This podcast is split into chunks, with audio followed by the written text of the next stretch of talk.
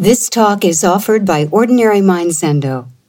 Ordinary Mind was founded by Barry Magid, Dharma heir of Charlotte Joko Beck, and is dedicated to her vision of a psychologically minded Zen practice adapted to the needs of American students practicing in the context of their everyday lives. Our public programs are made possible by donations from people like you. Today we will uh, start discussing Jay Garfield's book, Losing Ourselves.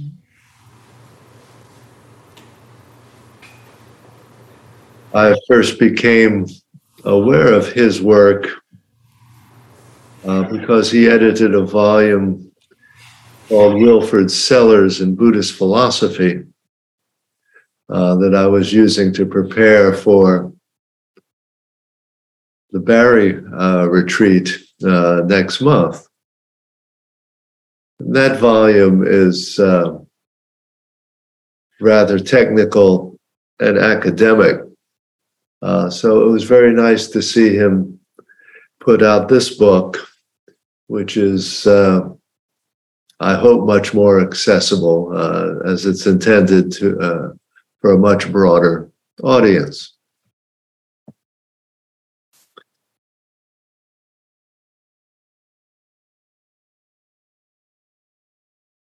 I thought today we would begin discussing parts of chapter two rather than chapter one because the the book opens with some material that we've been discussing in the past, which I think I'll just review now uh, in this talk. And that has to do with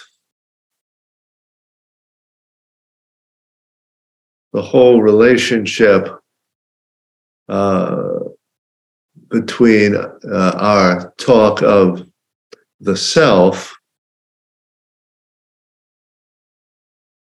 and a long history of identifying the self uh, with something like the soul in a religious context, whether uh, east or west. And part of what uh, Garfield is going to do is try to first pry away our talk of self from some of those religious origins and connotations but also at the same time to show how the way we continue to use the word carries with it assumptions uh, that were grounded in those uh, religious concerns, even when we think we're no longer involved with them.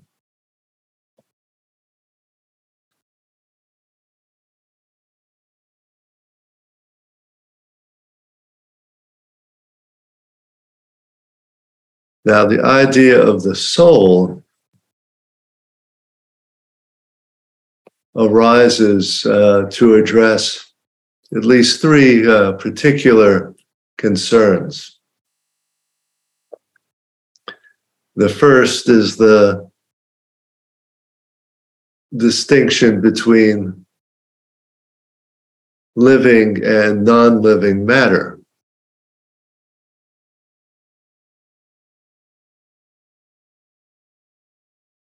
Question naturally arises in all uh, traditions about what is the nature of life? How is it that seemingly dead matter can become alive?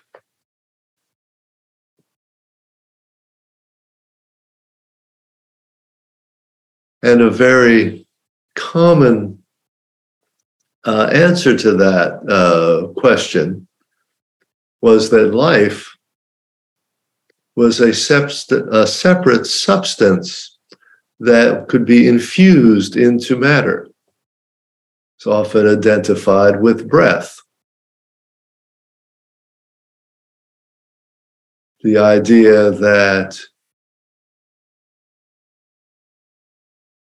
some vitalizing non material substance had to be added to matter so that matter could become alive. And that when we die, what happens is that that animating substance, the soul or the breath, leaves the body. And the body is then returned to inanimate matter.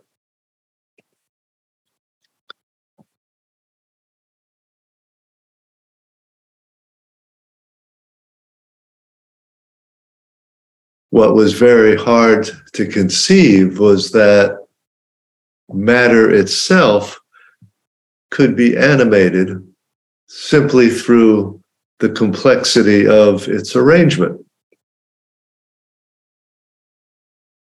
Aristotle had a basic uh, understanding of that possibility. And he described the soul of, uh, in one in one set of contexts as the functional arrangement of things so that they would become what they are. And he used the example that i think we've talked about many times of a candle uh, where if you have wax and a string they can be put together in a way that makes a candle or they can just be a heap of wax and a string uh, lying around. And if they're separated or not put together in a certain way, they can't function. And he said that the soul of the candle is the arrangement of them in such a way is that they you can light them and that it stays lit. And so that was really the, the seed of what was going to become a modern explanation uh, an alternative to vitalism, the idea that some additional substance had to be added. Uh, but unfortunately, Aristotle lived in a culture in which the immortality of the soul was taken for granted. Uh, it was so much part of the cultural background that he could did not think he could ignore that as a reality, and so that uh, by various uh, maneuvers, he tried to uh, still talk about an immortal soul. I'll have to go back and review what steps he took to go from the candle to the immortal soul, but I think it was a uh, an unfortunate wrong turn. In any case, that's um, that's uh, the soul in that context is the answer to one, the first question, which is how can matter become alive? And it connects to the uh, second uh, question, which has to do with this possibility of immortality.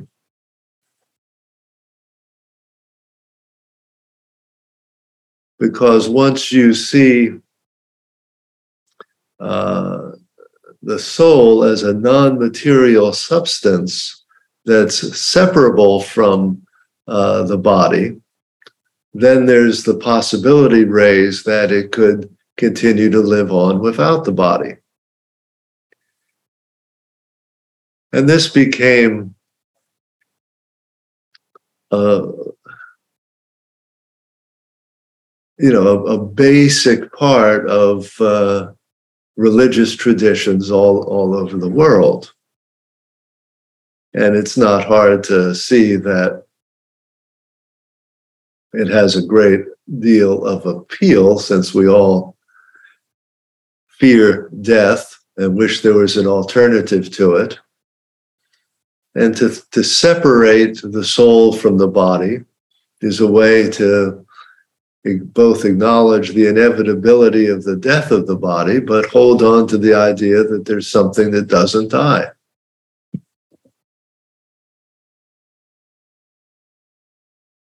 And so that even in the midst of uh, Buddhist traditions that seem to be grounded in a fundamental acceptance of impermanence,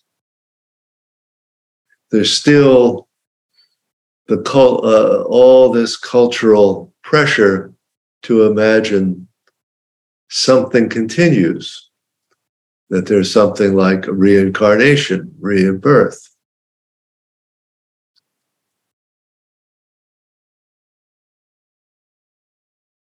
And this leads to the third uh, issue that the soul is uh, meant uh, to address, and that has to do uh, with the notion of uh, uh, the justice or goodness of the world.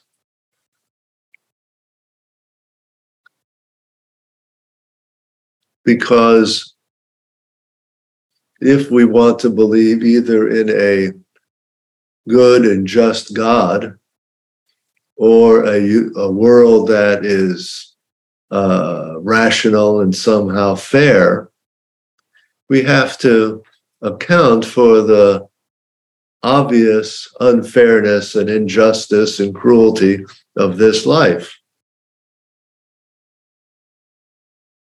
And the soul provides a possible answer. The justice is not to be found in this life, but in the next life or the next series of lives. So that either in a Western tradition, the soul is judged and goes accordingly to heaven or hell, or in a Hindu or some Buddhist traditions, the soul undergoes successive rebirths to work out the karma of uh, this life in successive lives.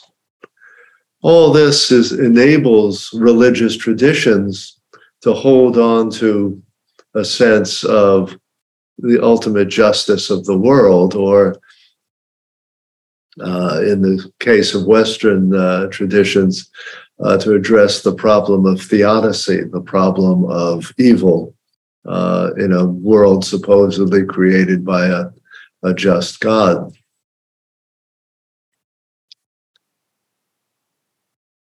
And this problem of justice adds one more wrinkle uh, to the thinking about the soul, which has to do with the notion of freedom and moral responsibility.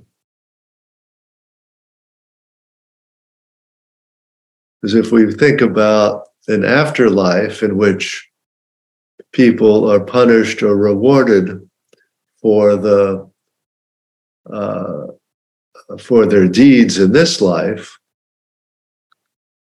if that system is going to be just, then those people have to be morally responsible for those actions.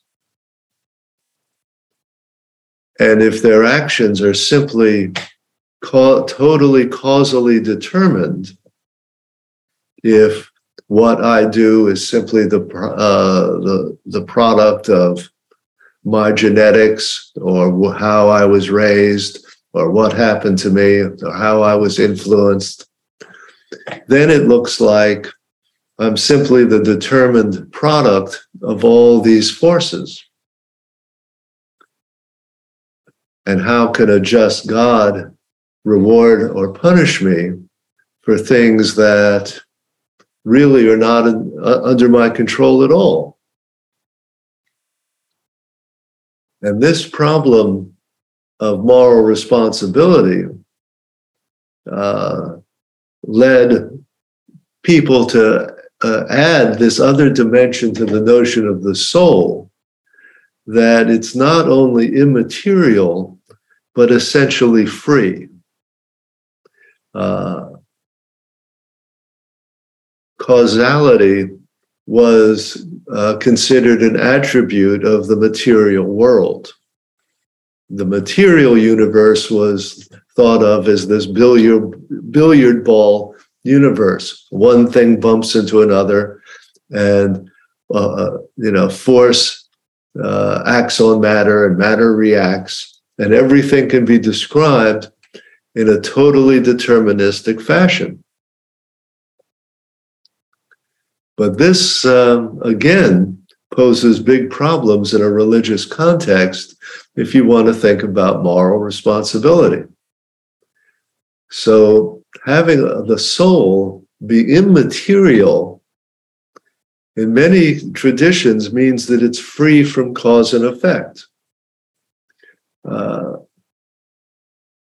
this became uh, the, the, centerpiece of uh, Kant's notion of the soul being uh, noumenon rather than phenomenon, that it oper- operates on a transcendent level that is characterized by freedom, that we share with God in rationality and in, with freedom, so that we have moral knowledge and moral responsibility for our actions, even though we're living in what seems to be this uh, deterministic uh, moral universe.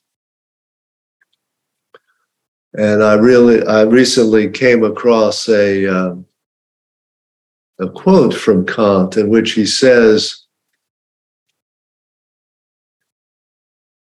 the, the necessity of there, of there to be punishment is the main thing that makes us believe in immortality. Very weird notion in some sense. But he says he, you have to have a notion of justice, of reward and punishment in another life in order to hold on to an idea of a, a good and just God. And the only way to do that is to have an, an immortal soul that is nonetheless immaterial and not subject to cause and effect and somehow uh, possessing absolute freedom.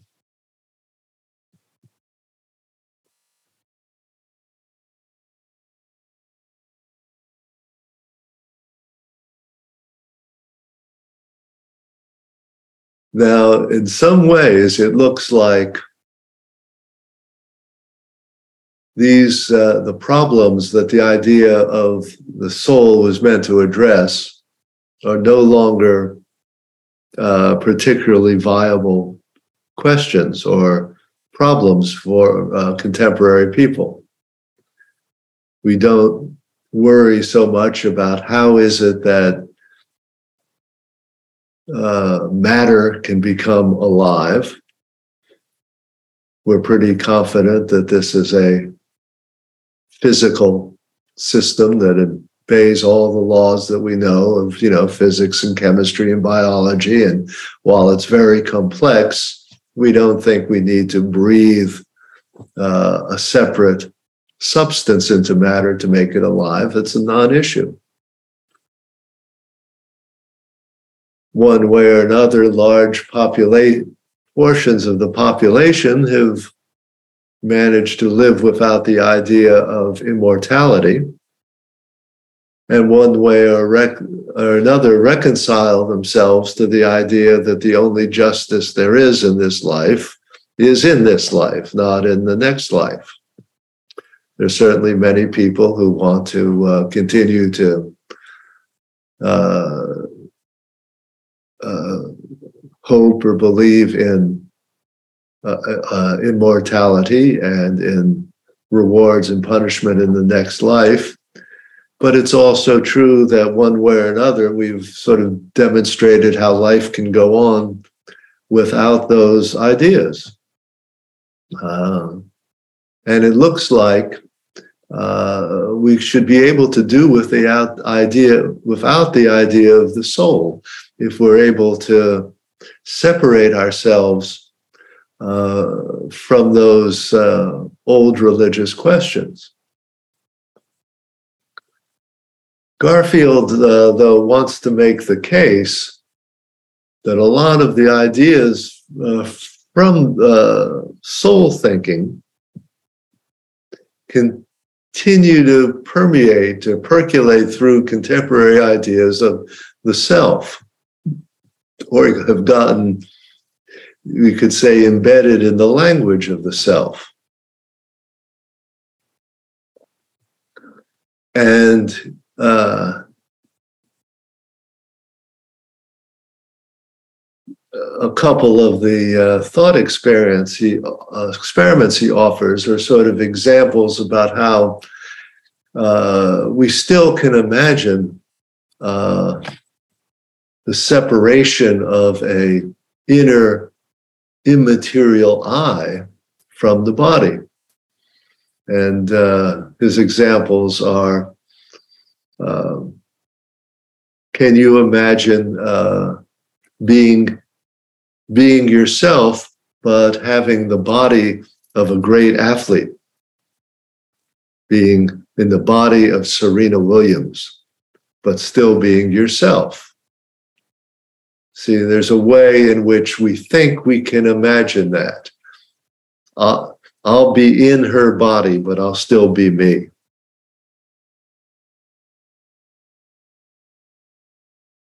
Or then he says, Can you imagine having Einstein's brain?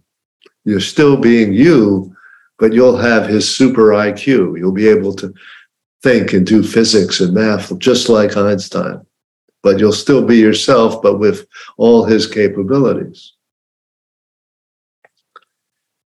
And the fact that we can seemingly think like that or, uh, or have those uh, imaginary fantasies, he thinks is a kind of holdover from uh, talk that separates the soul from the body, that, think, that thinks they're distinct and can be independent of another.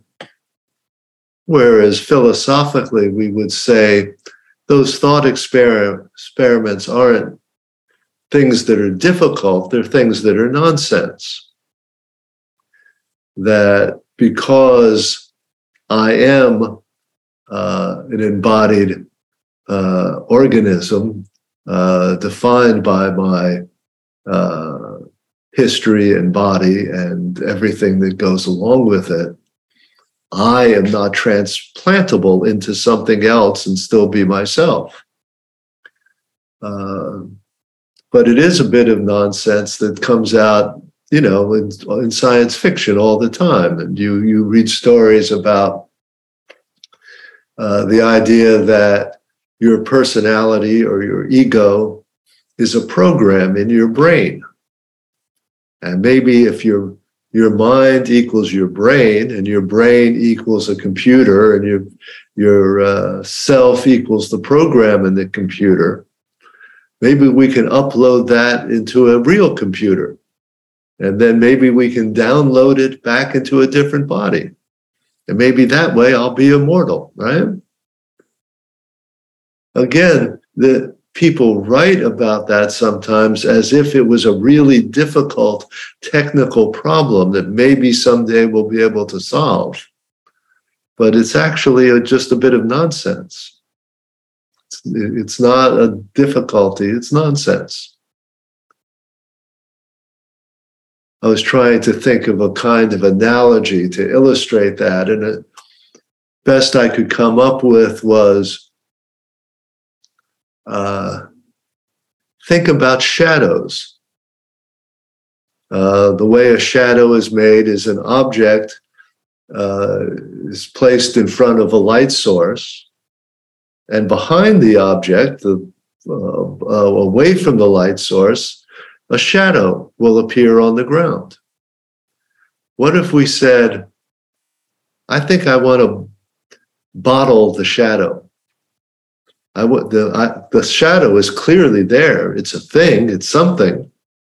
So let's see if I can pick that up, extract it, figure out how to have the shadow without the object and without the light source. Right? Now, is that a, a difficult problem? No, it's nonsense because what a shadow is is the combination of the, the interaction of the object and the light source and a surface behind them. You can't take the lift of the shadow out from that context. It has no reality except as part of that. And so part of what we're going to be looking at through uh, lots of different kinds of examples in the book is in the way that certain kinds of self language act as if uh, the self is this shadow, uh, something that can be separated out and extracted from uh, its material context.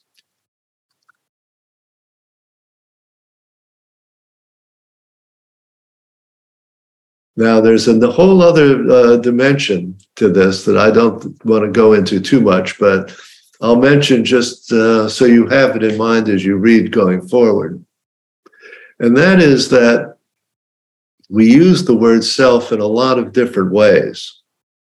Uh, and some of the ways we use it uh, refer to being the possessor of my experience or the or or having agency where we'll say you know i decided to to go to the store or i'm going to pick up that stone uh, or i can say that um, uh, i see the color red and that's my experience of red not yours that uh, the self is the locus of subjectivity and the originator of agency. Now, part of what I think Garfield does is allied the language of uh, subjectivity and phenomenology uh, with the language of self as soul. And that becomes, I think, a problem in, uh, in assuming that all all uses of the word self imply that kind of self that is a separate, immaterial, uncaused uh, substance. I don't think that's true when we talk about things like uh, intentionality and subjectivity and agency. I think that's uh, a mistake in the language. Uh, but we'll, that's a bigger issue that we will um, talk about uh, in other chapters. But I'd like to alert you to it in advance to pay attention to it as uh, we go forward. So uh, that's uh, my introduction to this discussion group. I think we'll leave it there and we'll start with chapter two in a little bit.